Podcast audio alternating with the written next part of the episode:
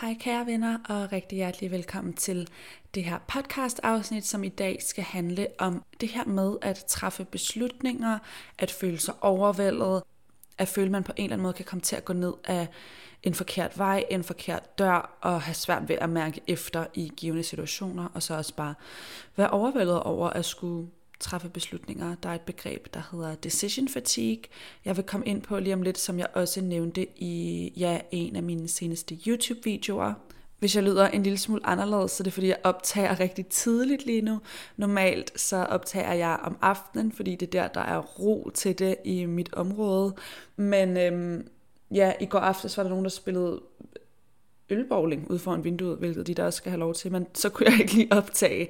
Så øhm, derfor gør jeg det lidt tidligt om morgenen, og det plejer jeg ikke. Så måske I kan høre en lille morgenstemme. Men ja, decision fatigue kan direkte oversættes til beslutningstræthed, og teorien går ud på, at jo flere beslutninger vi skal træffe, jo dårligere bliver vi til det, eller jo mere udmattet bliver vi, ergo træffer vi dårligere beslutninger. Der findes et hav af YouTube-videoer, artikler. Der er en TED-talk især, der beskrev det her begreb, jeg lige vil anbefale. Den hedder The Paradox of Choice af Barry Schwartz. Jeg tror, jeg siger det rigtigt. Og den vil jeg i hvert fald bare lige anbefale som sådan en starter til emnet. Øhm, ja, men det her decision fatigue, følelse af at være overvældet, beslutningstræthed, det kan gøre, at vi enten reelt set træffer valg, der ikke er så align for os, eller i hvert fald, at vi føler, at vi gør det, og at vi bliver mere sådan mellemfornøjet ved at have ja, alle de her muligheder hele tiden. Og det her decision fatigue, beslutningstræthed, det kan føre til, at vi bliver udmattet, vi har ikke lyst til at træffe valg, vi prøver at undgå det, øhm, udsætter ting, laver overspringshandlinger, og at vi ligesom stagnerer, bliver mellemfornøjet omkring ja, at have alle de her muligheder, fordi vi simpelthen bliver overvældet af det.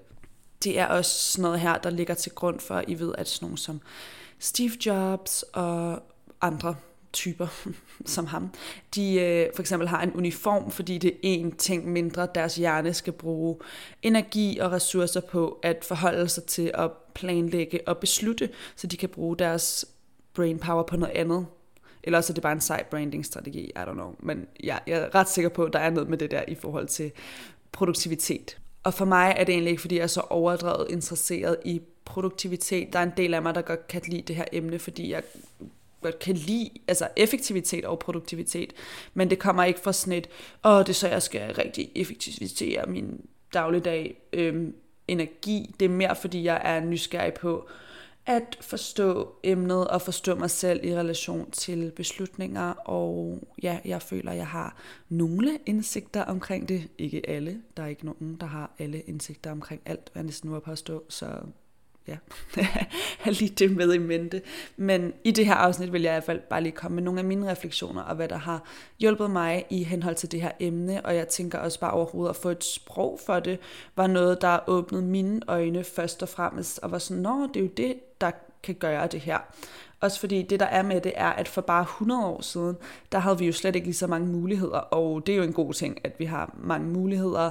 Øhm, men I ved, vores hjerner er ligesom ikke udviklet sig lige så hurtigt som vores samfund og som vores antal af muligheder og valg, og derfor er det altså ret naturligt, at vi kan ja, blive overvældet, fordi der er vidderligt så mange flere valg nu, end hvad vi har været vant til. Det er det samme, I har sikkert hørt det der med, I ved, hvor meget information den gængse øhm, borger eller bonde eller whatever havde for nogle hundrede år siden bare, versus hvor meget information og hvor mange ting vi tager ind i dag. Så sådan, det er naturligt, at vores hjerner nogle gange bliver overvældet.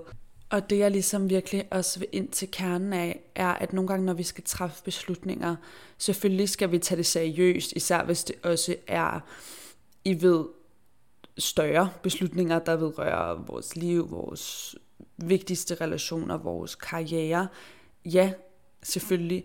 Men nogle gange får vi sådan en fornemmelse af, at det enten den ene eller den anden vej, og at der er en rigtig og en forkert dør, vi kan gå ind af. Og ligesom at gøre op med den forestilling, øh, har hjulpet mig rigtig meget. Det er ikke altid, jeg har sluppet 100% af med den, men at se det som sådan, nej nej, jeg kan ikke gå forkert i mit eget liv. Der er forskellige potentiale, forskellige udfald for forskellige ting, alt efter hvad jeg vælger. Og jeg gør mit bedste for at mærke efter i mig selv, men, men jeg kan ligesom ikke gå ned ad en forkert sti, og hvis jeg går ned ad en sti, der viser sig ikke at være, hvad jeg troede den var, eller som jeg så senere hen vurderer, ved du hvad, det her det er faktisk ikke mig, eller det er ikke for mit højeste og reneste bedste, så er jeg jo velkommen til at gå tilbage, forstår jeg, hvad jeg mener? Nogle gange så gør vi det så sådan set en stone, eller så sort og hvidt, at det her er det rigtige, og det her er det forkerte, og hvad nu hvis jeg træffer det forkerte valg, og det er rigtigt, at vi kan træffe valg, der kan være mere eller mindre udfordrende, men hvem har sagt, at det, der er udfordrende, er forkert? Er det rigtige valg altid det letteste? Nogle gange ja, men det er jo ikke reglen, at rigtigt er lige med nemt. Og for mig nogle gange, så prøver jeg at gå ind i sådan lidt et detached mindset, altså et mindset, hvor jeg ikke er så afhængig af udfaldet, men lidt mere ser ting øh, igen, det her skal man nok ikke gøre på de helt store livsbeslutninger, men man kan stadig bruge mindsetet i en eller anden grad. Ting som en oplevelse, som en test, som sådan, Nå, men hvad sker der, hvis jeg gør det her? Hvad sker der, hvis jeg gør det her? Hmm, nu prøver jeg det her, så må jeg jo se, hvad der sker. Øhm, fra sådan et lidt jeg er bare ligesom lettere trykket på sig selv, i stedet for at gå ind i, og hvad nu hvis, og så kan jeg jo ikke, og nej, nej.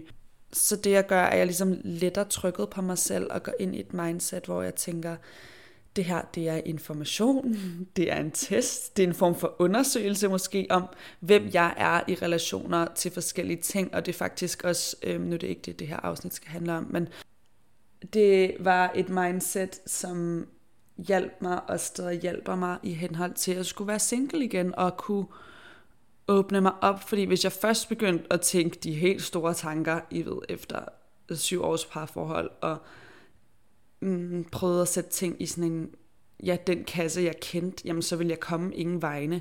Så at træde ind i et sted, hvor det er sådan, det her, det er en test, om jeg tager på den her date, eller ikke gør, eller om det er det her eller det her, det er ikke det hele mit liv, eller hele mit kærlighedsliv koger ned til lige nu. Lige nu er det information, og det er en test. Udover det her med at detache lidt fra tingene og vide det, og det ligesom er ligesom også nemmere, når man går ind i det her med, jamen, jamen der er ikke en rigtig og en forkert sti, altså jeg kan ikke gå forkert i mit eget liv, jeg kan bare få forskellige oplevelser.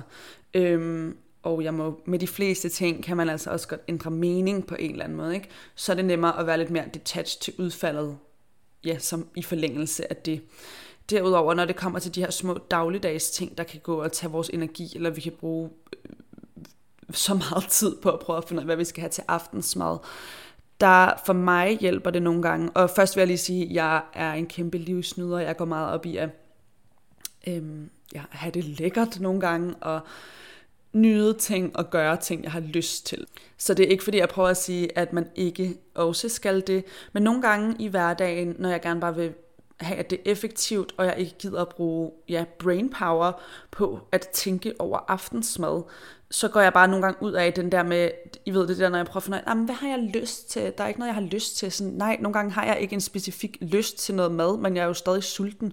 Øhm, så lidt at gå ind i et sted, hvor jeg ikke hele tiden behøver at være præget af min lyst i forhold til mad, i forhold til outfits, i forhold til de her mindre ting i dagligdagen, så jeg ligesom bare kan, I ved, ja, lette mig selv, i hvert fald i travle perioder, så nogle gange, hvis jeg har masser af tid til at gå og tænke over det, så er det da sjovt at tage hele garderoben frem, eller at øh, gå på TikTok og se alle ting med mad og få inspiration derfra. Men nogle gange, når jeg står, skal handle, skal spise, så ikke, ja, så nogle gange ligger jeg lige det der med, ah, hvad har jeg lyst til lige nu til siden, fordi jeg kan ærligt ikke mærke det, når jeg har travlt. Øhm, selvfølgelig, hvis man kan, så kan man jo bare gå med det, men forstår I, hvad jeg mener? Der er nogle gange noget, jeg skulle have sagt for, at vi gør livet mere besværligt med nogle ting, eller vi bruger unødvendig tid i en stresset situation, fordi vi nogle gange tror, at alting skal være drevet af vores lyst, og jeg er meget drevet af at planlægge mit liv ud fra ting, hvad jeg har lyst til i en høj grad. Men det har hjulpet mig i hvert fald nogle gange lige at være sådan, okay, jeg ved ikke engang, hvad jeg har lyst til lige nu, så nu gør jeg bare det, der er praktisk, og det, der er nemt. Og så når der er noget, jeg virkelig har lyst til, jamen så går jeg ind i det 100% med nydelse og med tilstedeværelse. Men ja, nogle gange, så må man godt bare køre det nemme, og så er det måske ikke øh, jordens gourmet aftensmad, men ja, så er der så mange andre gange, jeg får noget dejligt at spise. Og det, det blev jo fint nok alligevel. Nu har jeg talt mere om de små ting. I ved det her med at se ting som en leg, at øhm, ja, nogle gange lægge lysten lidt til side og bare træffe et praktisk beslutning. Men hvis du har en meget stor beslutning og ligesom står imellem to udfald, så det der nogle gange hjælper for mig, og noget jeg har set en effekt med, når jeg har guidet andre i det, øhm, så du kan jo tage det, hvis det resonerer med dig, og ellers kan du lade det være. Du kan i hvert fald se, hvad der kommer op for dig øhm, i sådan en mini-øvelse, og ja, se om du bliver klogere på en eller anden måde. Men det øvelsen går på er meget grundlæggende, at du ligesom visualiserer dig selv, der har truffet det ene og det andet valg i dybden. Du kan måske spørge, om hvis du har en i dit liv, der kan hjælpe dig med at guide det, eller ligesom sætte det op, øhm, eller du kan prøve at gøre det for dig selv. Og så mærke ind i den version af mig, der har gjort det her. Hvordan har de det? Øh, eller hun, han, hun det. Hvordan har den version af mig, der er gået ned ad den her sti det? Og hvordan har den version af mig, der er gået ned ad den her stige. Og det er ikke i forhold til, hvad er udfaldet, det er i forhold til, hvordan føles det. Hvordan føles det, når jeg tænker på at stå op og for eksempel have det her job hver dag, versus hvordan føles det, at stå op og have det her job hver dag. Hvilke følelser, tanker får jeg i min krop, når jeg tænker på at have truffet det ene og det andet valg. Øhm, det er en meget god måde i hvert fald lige at komme ned i kroppen omkring et emne. Nogle gange kan vores kroppe give nogle indikationer, som vi ikke rigtig kan mærke, når vi prøver at overtænke noget. Så det er i hvert fald et værktøj til ligesom at grounde og få det aspekt med. Måske du finder nogle indsigter her. Fordi for mig Øhm, jeg oplever faktisk ikke at have en overdrevet stærk mavefornemmelse. Jeg er meget præget af mine tanker og følelser, så det der, når folk siger, du, du må have en mavefornemmelse. Altså sådan, nej, det har jeg meget sjældent. Jeg kan først mærke min mavefornemmelse, når mine tanker og følelser har lagt sig, fordi de simpelthen larmer for meget. Og det er noget, jeg har fundet ud af mig selv om, så jeg ved, at når jeg står og skal træffe en beslutning, så har jeg nogle gange brug for at vente til mine tanker og følelser ligger sig, fordi ellers så forveksler jeg dem med min mavefornemmelse, og så er mavefornemmelsen noget, jeg kan prøve at gå ind i, for eksempel igennem sådan en her øvelse, øh, når tankerne og følelserne, der måske er i øjeblikket, har lagt sig. For der kan jeg personligt ikke mærke min mavefornemmelse. Der er nogen, der har en stærkere... Øh, har jeg indtryk af, sådan jeg har en del veninder, der er meget tydeligt ja, nej, og de mærker det ligesom øh, uanset deres følelser. Det trumfer følelserne, men jeg tror, vi er alle sammen forskelligt indrettet på det her punkt. Det her er faktisk også noget, jeg fik bekræftet igennem Human Design, som er et, ja, I ved, system, ligesom så mange andre ting inden for, hvad skal vi kalde det, ja, personlig udvikling, hvor jeg fandt ud af, at jeg har det, der hedder en emotional authority, og der er så nogen, der ifølge Human Design, igen det her, når jeg siger de her ting, I ved, eller også hvis jeg siger noget om astrologi, så det er jo ikke fordi, at astrologien eller at Human Design siger, at jeg har det sådan. Det er fordi, jeg har det sådan, og så bliver det bekræftet til mig igennem forskellige øh, testsprog, systemer, okay? Så jeg er ikke sådan her, fordi en, øh, et system siger det. Jeg er sådan her, og så får jeg det bekræftet i systemet. Det vil jeg bare gerne lige understrege. Fordi det var så rart for mig at blive bekræftet i, hvad det vil sige i den her forstand at have en emotional authority, som er det, jeg lige beskrev, som er, at jeg er hersket af mine følelser, og der er andre, der for eksempel ifølge Human Design er hersket af deres mavefornemmelse. Men jeg er ikke en af de mennesker, fordi jeg kan ikke mærke min mavefornemmelse, når mine følelser larmer i situationen. Jeg kan mærke den, når de har lagt sig. Anyway, det var lige et sidespor, men det var fordi, det jeg kom fra, var, at den her øvelse, øh, I kan jo ikke tjekke, bare sådan søg human design, hvis I synes, det er spændende. Jeg kan godt lide det. Tjek ind med kroppen, lav nogle visualiseringer omkring det ene og det andet udfald, og se, hvad der kommer op, hvilke tanker, følelser.